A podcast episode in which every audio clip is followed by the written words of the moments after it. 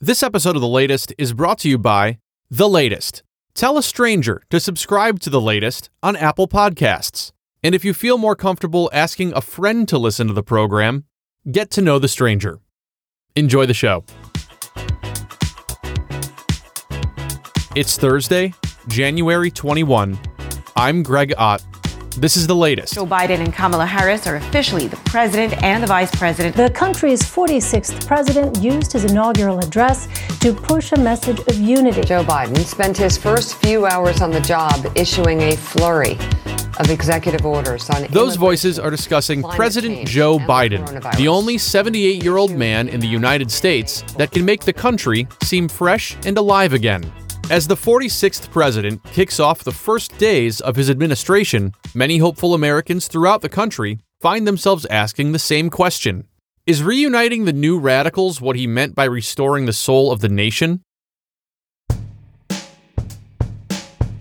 Following a day long inauguration ceremony that made the Academy Awards seem like a short YouTube ad, the Biden administration has begun rapidly executing aspects of its political agenda, as if they were mentally ill death row inmates in the final hours of the previous regime.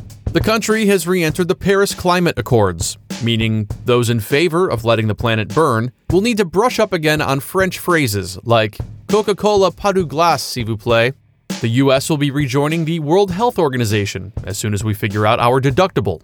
And the Keystone XL pipeline has been canceled. So if you're still looking to get your fix of some light sweet crude, consider streaming Van Wilder. But the lion's share of the new administration's work is focused on COVID 19, a dated taxonomy that, like Windows 98, is proving to take a much longer time to eradicate than experts anticipated. Some of the major aspects of the coronavirus plan include nationwide mask mandates, requiring that they be worn on federal property, as well as places like trains, buses, and planes, marking the first time that Southwest has had anything that slightly resembles a dress code. The Defense Production Act will be used to produce more of the types of supplies and equipment that were in short supply in the early days of the pandemic, like LaCroix and wireless controllers, and a comprehensive vaccine distribution strategy promises to deliver 100 million shots in 100 days. It's a bold and progressive vision, with an aggressive timeline only outmatched by that of the 90 Day Fiancé. Now, I'm not pretending that these actions are going to be an immediate success. Like using Apple Maps for navigation, it's probably going to take a lot longer than expected, and there's a good chance we'll end up at the bottom of a lake. But one of the most important things that the new administration has to prove is that the government at large is capable of functioning. It doesn't matter that we got a new phone if we're just going to leave it in the box. Many have been programmed to believe that government is the problem, and when its most recent history has seen it grant urgent public health relief to Ruth's Chris Steakhouse, toss children into squalid kennels as if the nation were a Petco, and award the country's highest artistic achievement to the writer of Shock and Y'all, it's easy to see how one could draw the conclusion that if the government isn't the enemy, it's a friend with no benefits, because they've been stripped from the final version of the legislation.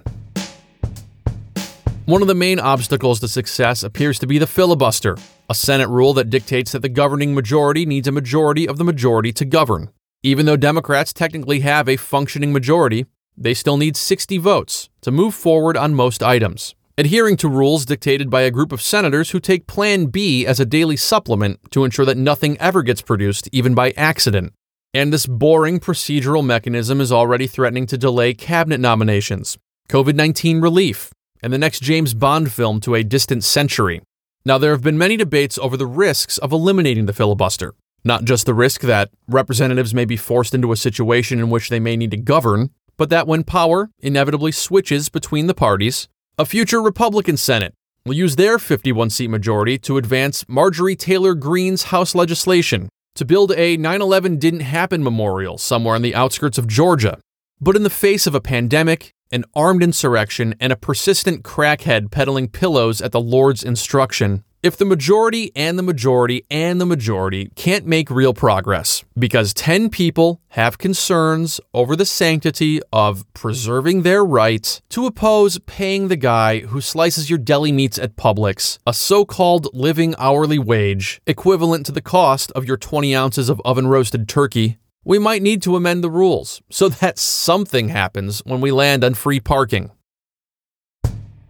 In 2016, one of the loudest refrains was that elections have consequences. And just because the new Democratic majority is slim doesn't mean that it's required to wear a suit that's three sizes too big, like the former president. Now, I'm all for trying to take a bipartisan approach, in good faith, to hit the ground running.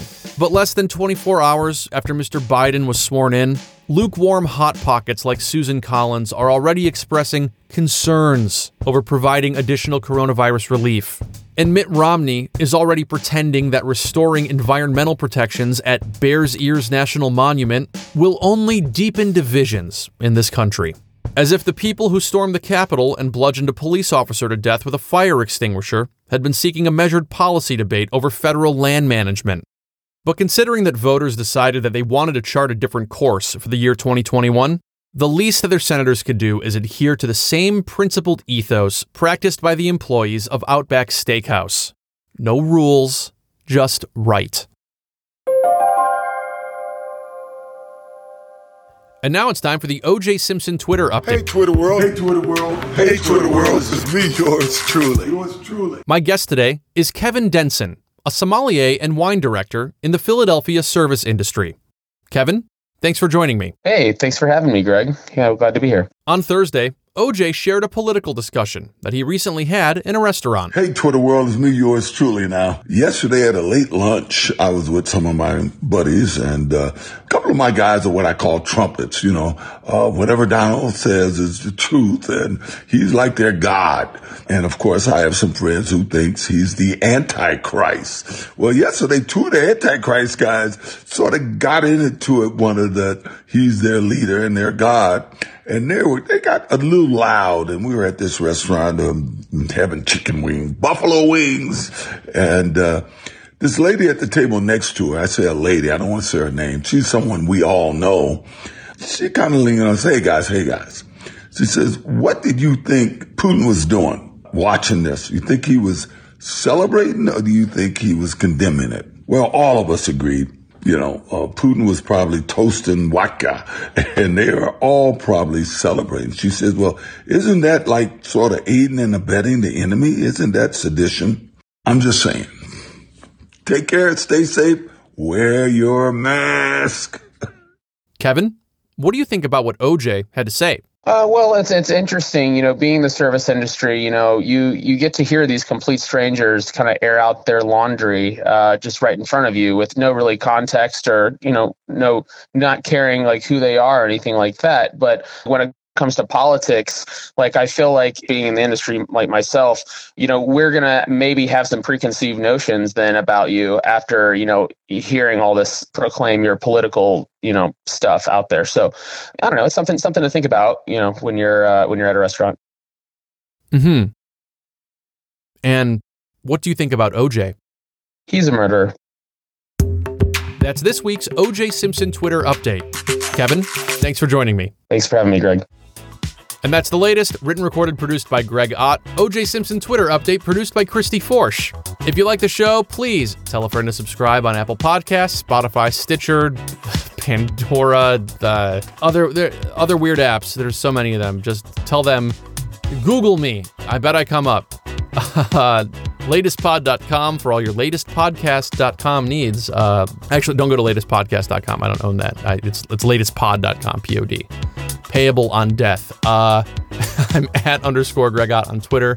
Yeah, right. See you soon. And by see you soon, I mean hear you soon. And by hear you soon, I mean you'll be hearing me soon. And by hearing me soon, I mean you'll soon be hearing me do another episode of this podcast.